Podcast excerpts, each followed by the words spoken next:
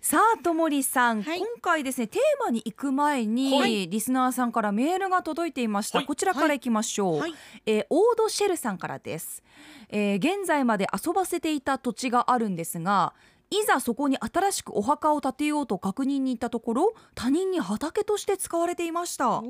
ただあれだけ荒れ果てていた土地をすごくきれいにしているので文句を言うこともできずにいますこういう場合どうすればよろしいでしょうかかなり深刻な問題に兄弟の中ではなっていますお墓を建てる場合すぐに撤去の依頼はできるんでしょうかといただきましたえはー、いできそうですけどね。ね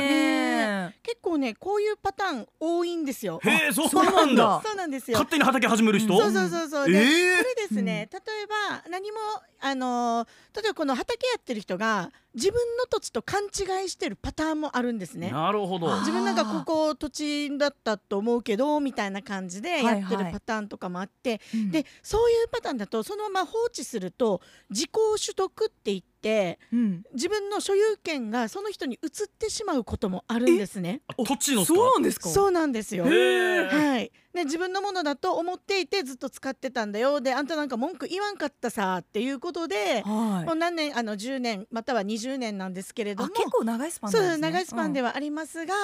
あの受講取得って言って権利が移動してしまうこともあるので、うんぜひちょっとあの早めに対策をしていただきたいんですね。うんうんで、すねまあ綺麗にしていただいてるっていうのはそれはもう確かにありがたい話ではあるんですけれども、うん先ほどのようなまあ自己取得にならないためにまずはこの畑している人にちょっと声かけてここは自分たちの土地だけど分かってるっていう一う応ん確認をした上で、うんでもいずれは使いたいから例えば1年後にはもう撤去してほしいとか。あうんあ、、ちょっと時間を設けてねもう明日明後日どかしなさいっていうのはなかなかね難しいと思うので、うんうん。なので例えば1年後までとかなんかじあの期間を決めて、うんその上で合意書うんしっかり作って、あの何年までは使用しますっていう形でお互いのまあね署名捺印があれば、うんうんそれをもとにじゃあもう1年経ったからもう終わってくださいねっていうことができるので、うんそれだとまあ無理やりではないので、まあうん無駄な争いはうん避けることができるのそかうですねなと思います。あじゃあオードシェルさんが今やった方がいいのは、まあ、はといりあえずまあ確認するっていうことそうでと、すねうん文章を作るっていうこと、そうですね、うん声かけてこちらは自分たちの土地だけどなんで使ってるんですかっつって、うんもしかしたら本人が自分たちの土地だよって思ってるんだったら、うんまあ、いろんな構図とかはいは書い類とかを確認して違うよねってお互いでうん確認して、その上であのいつまでねっていう合意書を作る、うんはうんい、その流れでいった方がいいと思います。なはいるほど。まあ妥協点としては、うんもう現物支給で年貢を納めてもらうっていう。 キャベツ10玉を。 キャベ何時代ツ10玉を納めなさいみたいな。厳しい年貢だーってなっちゃうかもし れない余計かけ悪くなるかもしれないじゃないですか でもねあの、はいそういった適切なね処置を取ってください、オードシェルさん、メールありがとうございましたありがとうございます。さあともりさん今日の内容に移っていきますよ、はい今日は住宅購入で利用できるお得な制度ということでそうなんですよ、あのやっぱり国としても、まあ、景気をねずっとあの上げたいということで住宅の購入って結構大きなお金が動くじゃないですか。はいうんうんでみんなやっぱりそれをどんどんあのやってほしいし住宅の購入ってことは、まあ、建築会社さんだったり不動産会社さんの、まあ、業績にもつながることなのでそれを結構国としてバックアップしているんですね。はいうん、それにあの、まあ、いろいろな制度が、まあ、次元的なもの期間が決められているものではあるんですけれども今使えるお得なこういった制度についていろいろお話ししていきたいと思います。お教願いえしてますくださいはいまず購入資金に関してなんですけれども、はいはいあの例えば親御さんから住宅、まあ、家建てるとかお家買うよっていう時に資金援助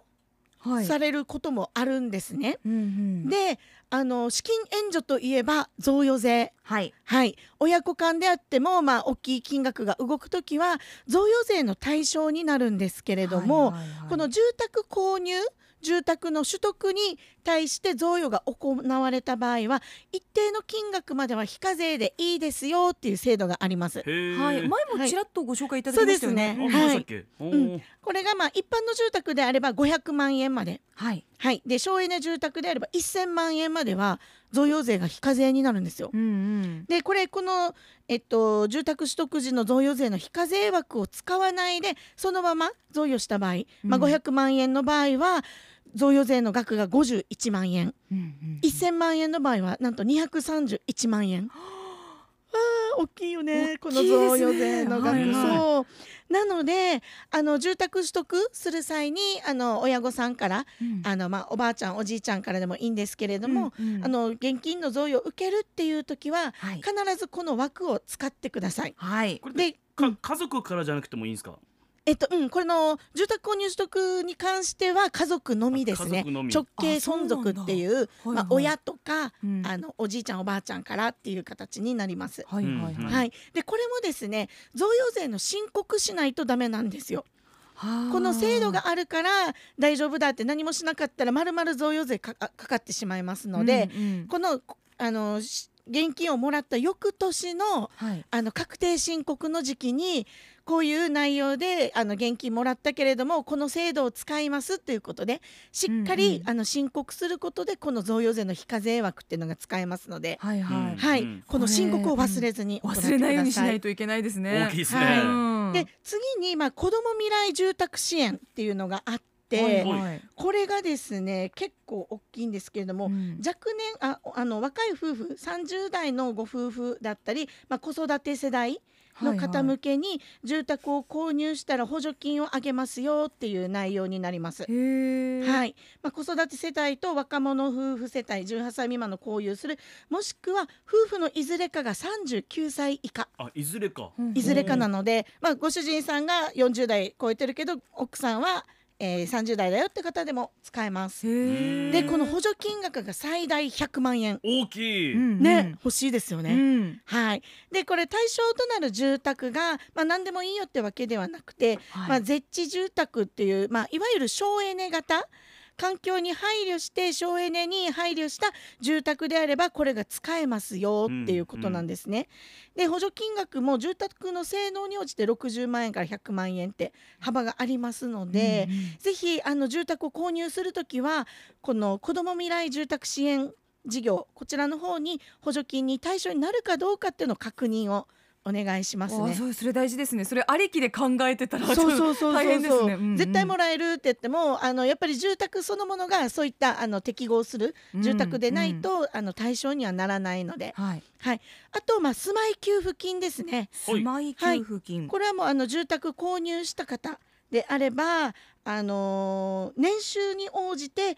金、あのー補助金がもらえるんですけれども、はい最大50万円、ほう、んそうなんでですようでんこれはね、収入に応じてなんですよ収入はがいはい775万円以下であればうんうん最大50万円なんですけれども、年収が低いほどあの給付金大きくなります50万円最大で、うんうんうん年収が高くなるとそれがちょっとあの目減りしていってっていうような感じになりますねこ。れあの夫婦合わせてですか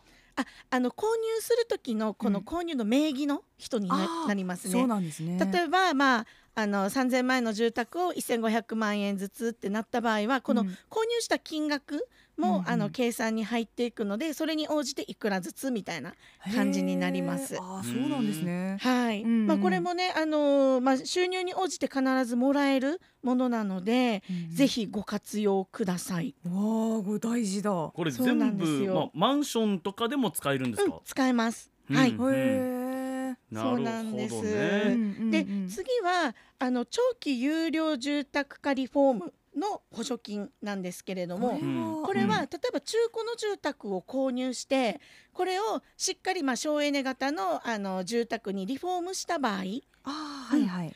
とか、まあ、あと3世代同居対応の改修工事を行ったとかですね、うんうんうんあとやっぱり若者子育て世代で改修工事を行ったっていう場合なんですけれどもこちらの場合がえーっとうーんと100万円から最大200万円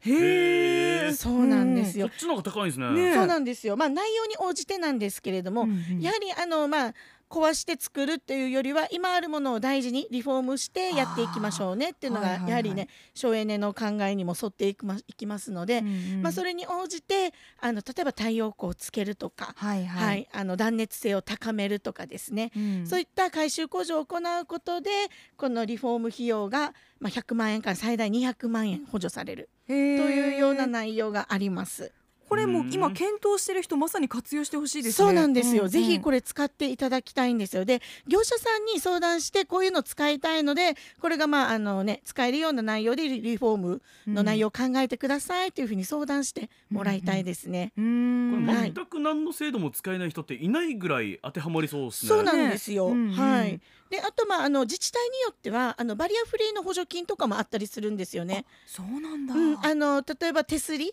はいあはいの住宅の中の手すりとか段差解消のうん工事には、あの例えば一括20万円補助しますとか、うんうんうんそういったものもありますのでぜひそういうのも活用してください。うんうんはい、これら今ご紹介いただいたものは併用はできるんですか併用できます。あそうなんだ、はいおーあじゃあねもうぜひ活用できるものは何でもね、うんちゃんと調べて活用してほしいですそうねで。すそうね。ですね。僕のこの同級生でもなんかマンション買ったりっていう友達とかもいたりするんで、はいへーそうその友達とかも多分こういうのを使ってたんだろうなと思ったら、あそうね、羨ましくてしょうがないですね。お得にねマイホームゲットでそきうてまなすかんでらす。ね。ただこれも全部建てたから自動にもらえるんじゃなくて、うんやっぱり自分で申請しないといけないんですうんよ。わあこれだーそううん全部自分で書類を集めて書類記入して、まああのうんあの対象のところに郵送してっていう作業が必ず必要になりますのはあーで、いなるほどその事務作業をいかにこなせるかっていうのも大きなポイントになりますね。で誰かにお願いできたりしないんですか行政書士さんとか。ああ行政書士さん多分できるとは思うんですけれどもやっぱり手数料とかかかってしまうので。うねんうん、結局書類集めないといけないのは自分なので、うんなるほどそこまでやるんだったらもう自分でやっちゃった方がいいと思います。そうですね確かに、ううんん大変だなそれは確かに。ねえ、あの地位冷やみ勝ち首里城さん住まい給付金初めて聞きましたとえいうこーとで、あそうなんですそうね。メモの絵文字を、をつけて投稿してました、んもう知ることをまず大事ですねそうなんですよ。うん知って調べてあの申請する、うんそこまでがワンセットです。はいということはでいともりまゆみのライフマネーでしたありがとうございましあたりがとうございましたありがとうございました。アップのポッドキャスト最後までお聞きいただきありがとうございました生放送は平日朝7時から FM921 AM738 RBC アイラジオ県外からはラジコでお楽しみください